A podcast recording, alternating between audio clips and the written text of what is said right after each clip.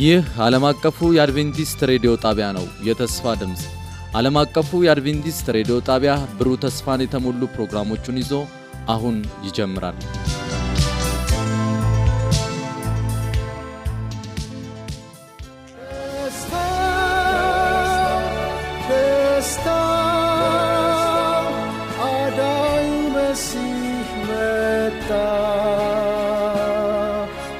ሰማይ ክብሩንም ተወ በበረት ውስጥ ተወለደ። የተከበራችሁና የተወደዳችሁ ተመልካቾቻችን አድማጮቻችን እንደምን አላችሁ? ትናንትና ኢቫንጌሊዮን የምስራች በሚል ርዕስ የገናን ሰሞን ምክንያት በማድረግ የተለየ ፕሮግራም ይዤላችሁ እንደቀረብኩ ታስታውሳላችሁ። ዛሬ የዚህን ሁለተኛ ክፍል ይዘን እንቀጥላለን። ትናንትና እንደተነጋገርነው ለሕዝብ ሁሉ የሚሆን መድኃኒት ተወልዶላቸዋል በሚል ርዕስ ነበር የተነጋገርነው። ዛሬ ደግሞ ይህንኑ ክፍል ሁለተኛውን ክፍል ይዤ እቀርባለሁ። ለሕዝብ ሁሉ የሚሆን መድኃኒት ተወልዶላቸዋልና ክፍል 2 እንጸልይ። እናመሰግናለን የሰማይ አባታችንና መድኃኒታችን፣ እንደገና ደግሞ ከቃልህ ሚስጥር እንድንመለከት እንድናጠና ይህን ጊዜ ስለሰጠህን ተመስገን። በተለየ ሁኔታ ማስተዋል ጥበብን ስጠን። ጊዜያችንን ሁሉ ባርክ፣ በኢየሱስ ክርስቶስ ስም አሜን። ለሕዝብ ሁሉ የሚሆን መድኃኒት ተወልዶላቸዋል። ለሕዝብ ሁሉ የሚሆን ታላቅ ደስታ የምስራች ባለፈው ጊዜ እንዳየነው ይህ ታላቅ ደስታ የምስራች የመጀመሪያ የተሰበከባት ከተማ በይሁዳ በዳዊት ከተማ በቤተልሔም እንደሆነ እናያለንና ይህ መልእክት የመጣው ከሰማይ በመላእክቶች የተሰበከው ለነዛ ለእረኞች ተስፋውን በዛ ሌሊት መንጎቻቸውን እየጠበቁ የሚነጋገሩ እረኞች ተስፋው ለነሱ ነበር የተሰበከው። እነሱም በሜዳ ሳሉ መላእክት እንዲህ አሏቸው፣ እነሆ ለሕዝብ ሁሉ የሚሆን ታላቅ ደስታ የምስራች እነግራቸዋለንና አትፍሩ። ዛሬ በዳዊት ከተማ መድኃኒት እርሱም ክርስቶስ ጌታ የሆነ ተወልዶላቸዋል። የምስራች ለምን? ለሕዝብ ሁሉ፣ ለነገድ፣ ለቋንቋ፣ ለሁሉም ምንም ዘርና ቀለም ሳይለይ ለሁሉም የሚሆን ታላቅ ደስታ የምስራች። ይህ ታላቅ ደስታ የምስራች የሶስቱ መላእክት መልእክት አካል እንደሆነ ተመልክተናል። በዮሐንስ ወንጌል ምዕራፍ 14 ቁጥር 6 ላይ በምድር ለሚኖሩ ለሕዝብ፣ ለነገድ፣ ለቋንቋ፣ ለወገን ሁሉ ይሰበክ ዘንድ የዘላለም ወንጌል ያለው ሌላ መልአክ ከሰማይ መካከል ሲበር አየሁኝ። ከዛ ምን አለ? በታላቅ ድምጽ የፍርዱ ሰዓት ደርሷልና እግዚአብሔርን ፍሩ፣ ክብርም ስጡት። ሰማይና ምድርን ባህርንም የውሃን ምንጮች ለሰራ ስገዱ አለ። ዮሐንስ ራእይ ምዕራፍ 14 ቁጥር 7። በጣም የሚያስደንቅ ነው። በመጀመሪያ በኢየሱስ ክርስቶስ ልደት ጊዜ ክብር የሰጡት የሰገዱለት ጥቂቶች ናቸው። ባለፈው ጊዜ እንደተመለከትን የመጀመሪያዎቹ እረኞቹ ናቸው። ሁለተኛዎቹ ከዛ ከምስራቅ አገር ከሩቅ ምስራቅ አገር ውጪ ያሉ ከኢየሩሳሌም ውጪ ያሉ በኮከብ ተመርተው መጥተው ሰገዱለት፣ ክብር ሰጡት። የሚገርም ነው። ከዛ በኋላ ስምዖን በቤተ መቅደስ ተስፋውን የሚጠብቅ፣ ሐና በቤተ መቅደስ ተስፋ የምትጠብቅ፣ እነዚህ ጥቂቶች ብቻ ሰገዱለት። ሌሎቹስ ባለፈው ጊዜ እንደተመለከትን ሳቱ። መጽሐፍ ይዘው የመጽሐፍን የመረመሩ እኛ የመሲህ ወገን ነን እያሉ እኛ የተመረጥን ሕዝቦች ነን እያሉ ነገር ግን መሲህ ሕፃን ሆኖ በበረት ይወለዳል የሚለውን ተስፋ አላገኙም። ሕፃን ይመጣል የሚለውን አልተቀበሉም። እነሱ የሚፈልጉት በነጭ ፈረስ ላይ ተቀምጦ ከነዛ ከሮማውያን እጅ ነፃ የሚያወጣቸውን ነበረ። ነገር ግን ያንን ተስፋ ሳያገኙ ቀሩ። ስለዚህ ይህንን የተስፋ የምስራች ኢቫንጌሊዮም የሰበኩት እነማን ናቸው? እረኞች ናቸው። ከየት? በይሁዳ ከተማ ከተነገረላቸው 3 ከተሞች መካከል ኢየሩሳሌም፣ ይሁዳና ሰማርያ ከነዚህ እስከ ምድር ዳርቻ ድረስ የሚደርስ የምስራች ይሰበካል በተባለው መሰረት ይህንን የምስራች እየተናገሩ ደስ እያላቸው እየሰበኩ መጡ እና ባለፈው እንደተመለከትነው ልጅም ተወልዳለች እርሱም ሕዝቡን ከኃጢአታቸው ያድናል ስሙንም ኢየሱስ አዳኝ ትለዋለ ተብሏል እና በዚህ መሰረት መድኃኒት እርሱም ክርስቶስ ጌታ የሆነው ተወልዶላቸዋል መድኃኒት የሆነው ስለ እሱ መድኃኒትነት ዛሬ ትኩረት ሰጠን እንመለከታለን ጳውሎስ በቲቶ ምዕራፍ 2 ቁጥር 11 ላይ ሰዎችን ሁሉ የሚያድን የእግዚአብሔር ጸጋ ተገልጿልና የሚያድን መድኃኒት መድህን አዳኝ እሱ ተገልጧል ብሎ ተናገረ እንግዲህ ሁላችንም እንደምናቀው ሰዎች ታመዋል ሰዎች የታመሙት በኃጢያት ምክንያት ነው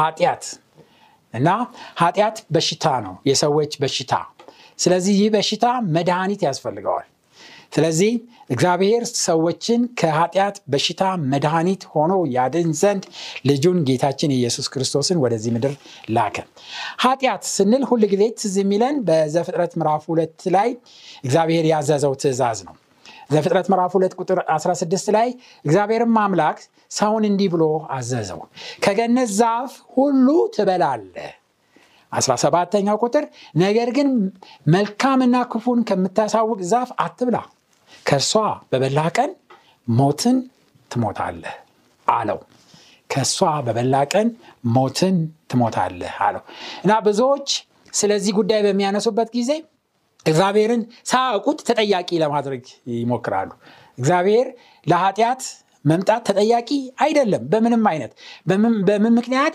እግዚአብሔር የምርጫ አምላክ ስለሆነ ነፃ አምላክ ስለሆነ መጽሐፍ ቅዱስ ሄደን በመናነብበት ጊዜ እግዚአብሔርን ሰውን በአምሳሉ ፈጠረ እግዚአብሔር ነፃ ነው ራሱ እግዚአብሔር የፈለገውን ማድረግ የፈለገውን ነገር አለማድረግ የሚችል ሁሉን ማድረግ የሚችል በራሱ ፍቃድ ያለምንም አስገዳጅ መልካሙን ነገር የሚያደርግ አምላክ ነው ሰውንም ሲፈጥር እሱ ላይ ተጽዕኖ በማድረግ መልካም እንዲያደርግ ብቻ ሳይሆን ነፃ ምርጫ እንዲኖረው በፍቃዱ መልካም የሚያደርግ እንዲሆን ስለፈቀደ ነው እግዚአብሔር እቺን ዛፍ ያደረገው ያ የፍቃድ መግለጫ ነው ምክንያቱም በዘፍጥረት ምዕራፍ 2 ቁጥር 9 ላይ ከዛ ትእዛዝ በፊት ምን የሚልናለን እግዚአብሔር አምላክ ለማየት ደስ የሚያሰኘውን ለመብላት መልካም የሆነውን ዛፍ ሁሉ ከምድር አበቀለ የሚገርም እኮ ነው በጣም የሚደንቅ ነው እግዚአብሔር ለመብላት ለማየት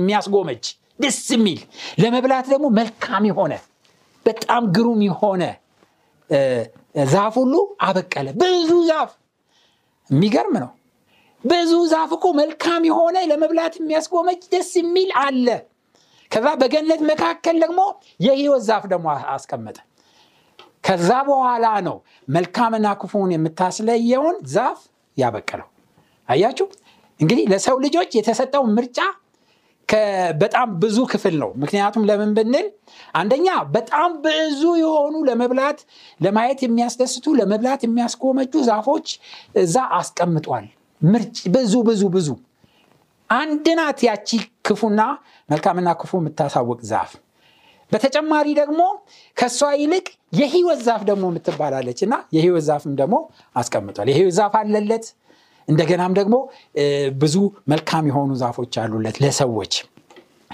በዘዳግም ምዕራፍ 30 ቁጥር 19 ላይ እንደዚህ ይላል በፊትህ ሕይወትንና ሞትን በረከትንና መርገምን እንዳስቀመጥኩ እኔ ዛሬ ሰማይና ምድርን በአንተ ላይ እመሰክራለሁ እንግዲህ አንተና ዘርህ በሕይወት ትኖሩ ዘንድ ሕይወትን ምረጥ የሚገርም እኮ ነው እግዚአብሔር ብዙ መልካም የሆኑ ዛፎችንና የሕይወት ዛፍ የምትባል በዚህ በኩል አቋቋመና በዛ በኩል ደግሞ ራቅ አድርጎ መልካምና ክፉ የምታስለይ ዛፍ እንዳትበላ ብሎ ያችን አንዷን ብቻ ዛጋ አቋቋመ ከዛ በኋላ ምክር ደግሞ ሰጠ ምክሩ ደግሞ ምን የሚለው አየህ ያቺ አንዷ ሞት ናት ይሄ ብዙ ግን ሕይወት ነው በረከት ነው ስለዚህ ያቺን መርገም የሆነችውን እንዳትነካ ምክንያቱም በሕይወት እንድትኖር ሕይወትን ምረጥ የሕይወት ዛፍን ምረጥ ብሎ እግዚአብሔር ሳጀስት አደረገ ተጨማሪ ምክር ሰጠ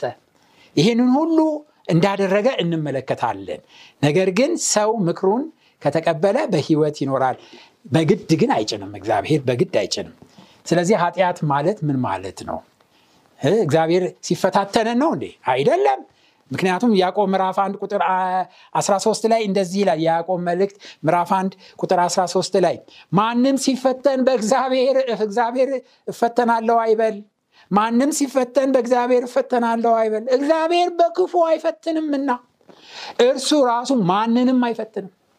ማንንም አይፈትንም እግዚአብሔር ከመጀመሪያ እስከ መጨረሻ እግዚአብሔር ማንንም አይፈትንም።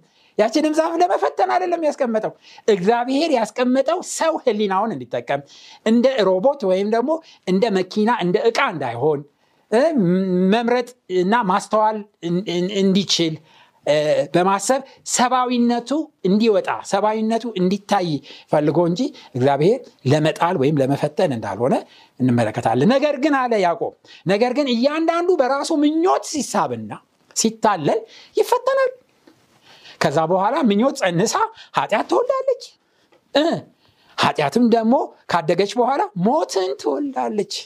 ያዕቆብ ምዕራፍ 1 ቁጥር 14 እና 15 ሰው በራሱ ሐሳብ ምኞት ሲሳብ ይፈተናል።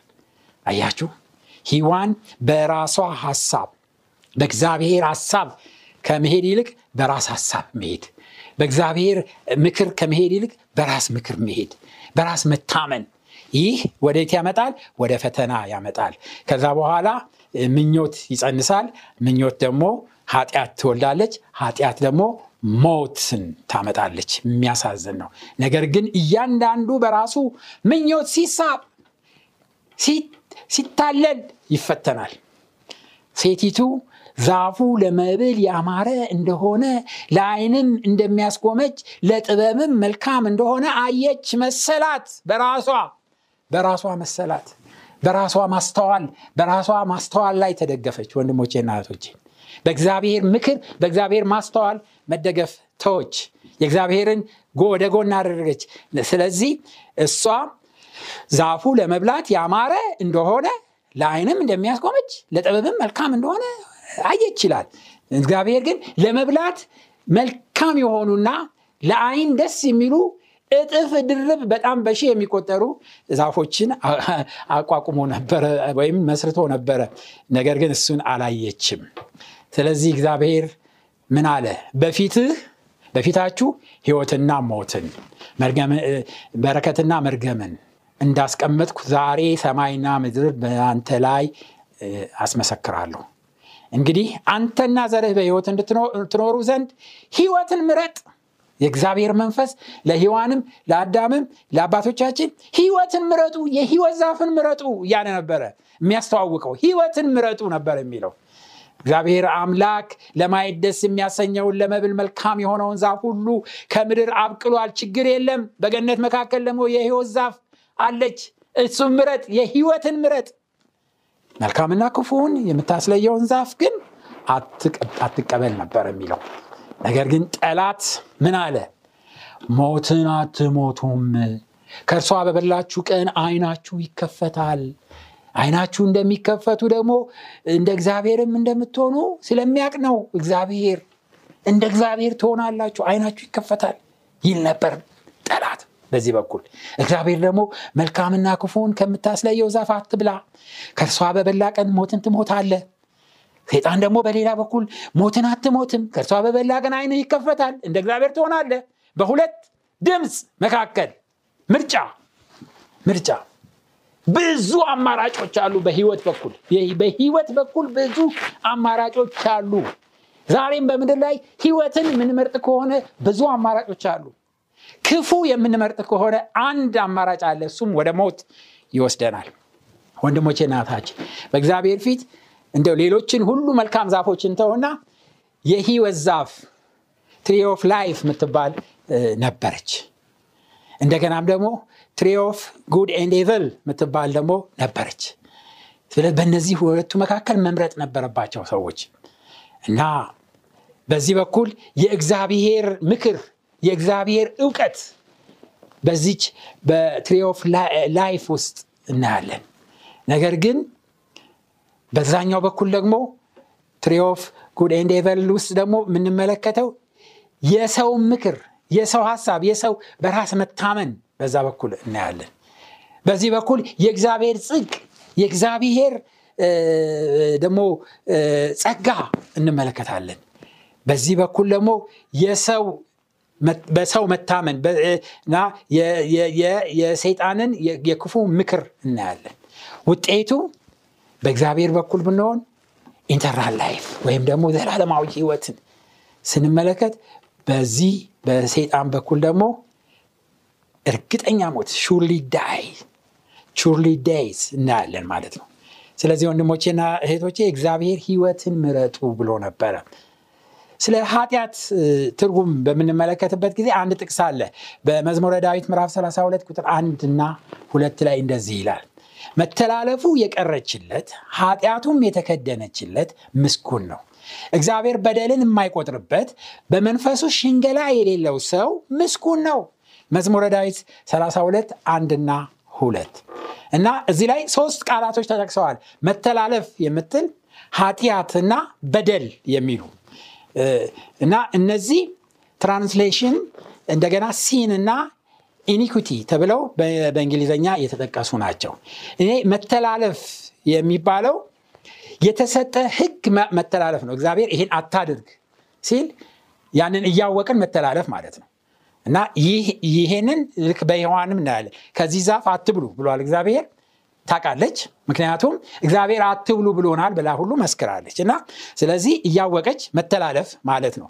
ሁለተኛው ደግሞ በደል ይሄ ኢኒኩዊቲ የምንለው እሱ ደግሞ መሳት ወይም ልክ ኢላማ መሳት ተኩሶ እንደ መሳት ማለት ነው ኢኒኩዊቲ ማለት። እና ይሄ ደግሞ ከኃጢያት ከሰራን በኋላ በቃ የኃጢያት እኛነታችን ሁሉ ጊዜ ክብር ስለሚጎድለን መልካም ነገር ለማድረግ እንኳን ስንፈልግ መልካም ሳናደርግ እናገኛለን ራሳችንን እናገኝበት ሁኔታ ያሳየናል።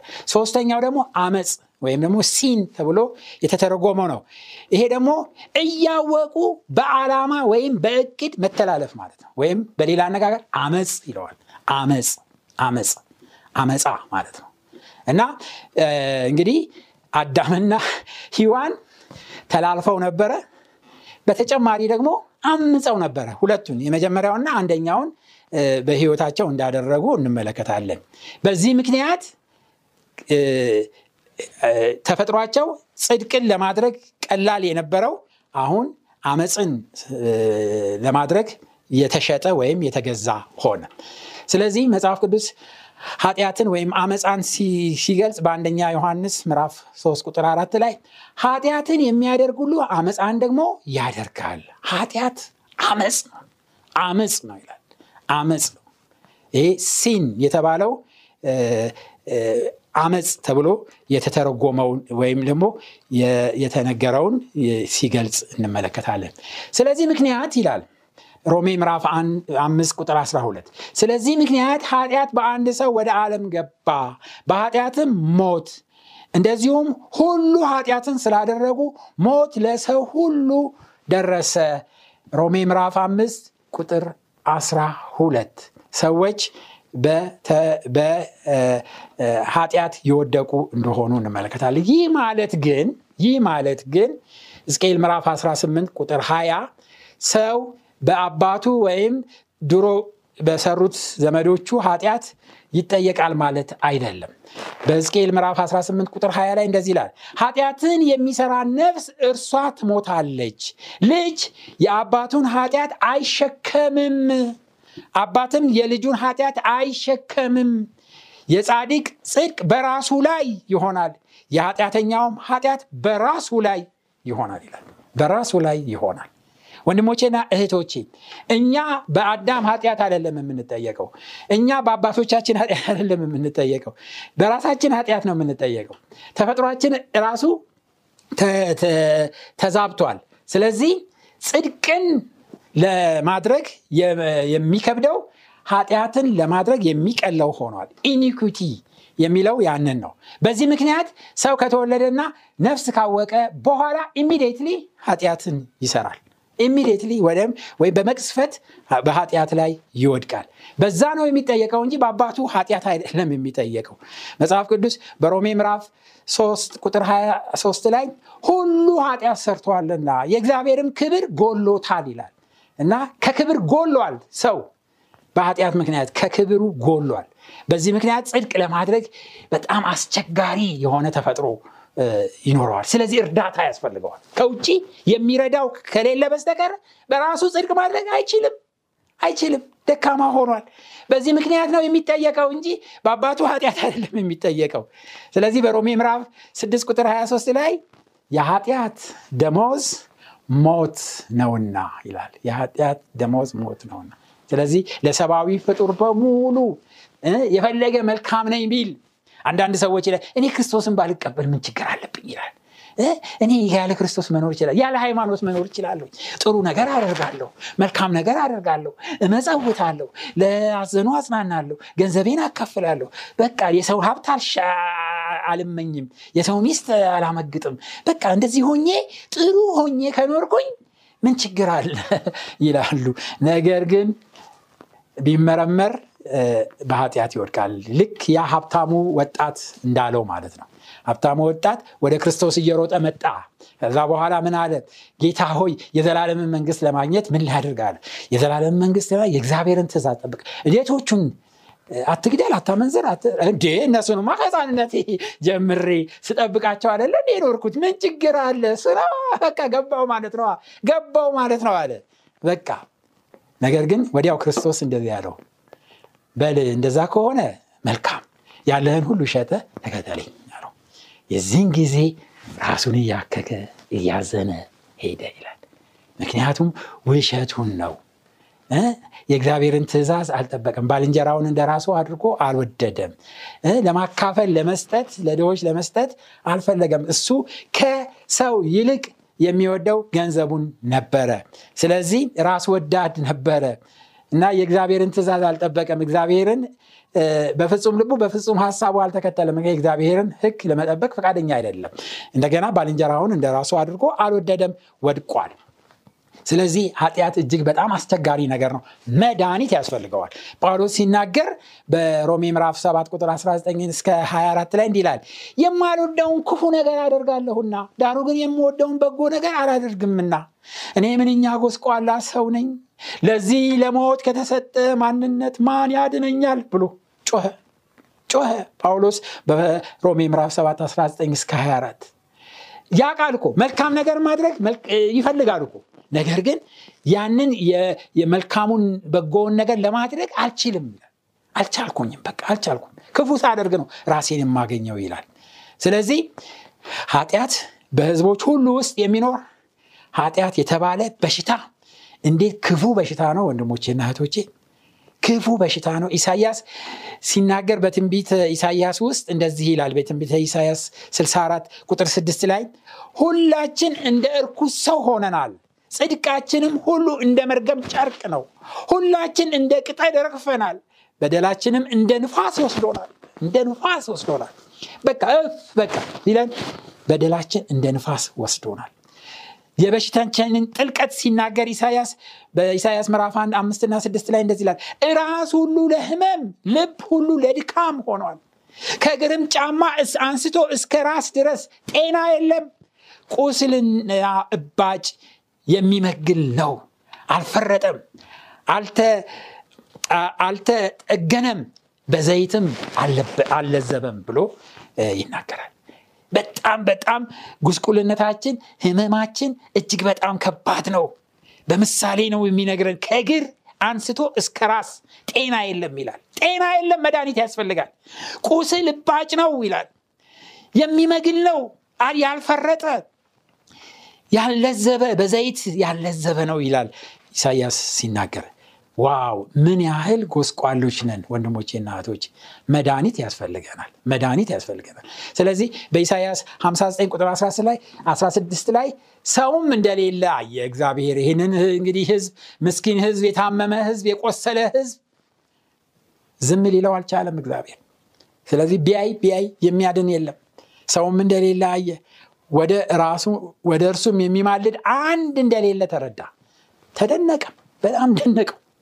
ስለዚህ የገዛ ክንዱ መድኃኒት አወጣለት፣ ጽድቁም አገዘው ይላል። እግዚአብሔር የተመሰገነ ይሁን። አልተሆነም፣ መድኃኒት አወጣ ከራሱ ክንድ፣ ከክንዱ ቆርጦ ከራሱ አካል عند هونون لجون كريستوس يسوع المداني تأركولا كله تملك تاچو يميردام التجنيم يميعجزم عن لبرم منا تدنكو سلزي يجزاك ندي مدهاني تعود علين كنت أيم رسون عجزين يلالنا إسحاق مراف سلسا سوست وترامس يجزا كندي مدهاني تعود علين يلال رومي مراف أمس كتر سمنتم دمون ديلال نجرجن جنا هاتينيو سالن كريستوس سلنيا متوالنا إغزابير لنيا يالون يراسون فكر ياسرتا ليجونهم فكرون جيتا بزي جلزة إغزابير يتمسكنا يهون ثلاثي كل أشيء ممننا كاو لوان السوس أسراس دست دزيلال إغزابير عنديا لجونس كيسات درس علمون عندي هو وتوالنا ዓለምን እንዲሁ ወደዋልና ስለዚህ ክርስቶስ ከመጣ በኋላ እንደዚህ አለ እናንተ ደካሞች የዛላችሁ ራሳችሁ ማዳን ያልቻላችሁ በኃጢያት የዛላችሁ የደከማችሁ በቃ ያቃታችሁ እናንተ ደካሞች ሸክማችሁ የከበዳችሁ ሁሉ ወደኔኑ እኔም አሳርፋችኋለሁ ማቴዎስ 11:28 አያችሁ ኢየሱስ ክርስቶስ የተወለደው ወደዚህ ምድርም የመጣው እኔና እናንተን ከኃጢያት ድካም በሽታ ሊያድነን ነው። ይህንን መድኃኒት እንዴት ነው የምንቀበለው? እንዴት ነው የሚሰራው? የሚለውን አብረን እንመለከታለን። አብራችሁ ደስታመጣለን ከሰማይ ሰማያት ያምላክ ተስፋ ተፈጸመ ስጋ ሆና ኮከቡ በርቷል ክብር ለአምላክ በአርያም ሕፃን ተወልዷል ንጉሥ ተወልዷል ያጥያ ኮከቡ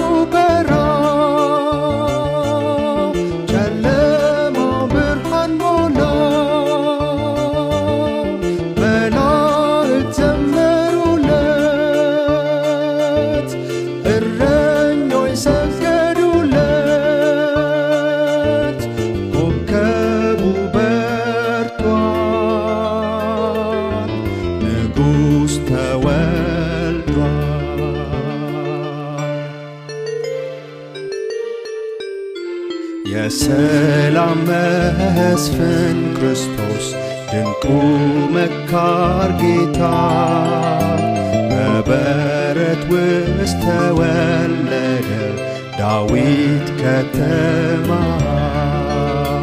ኮከቡ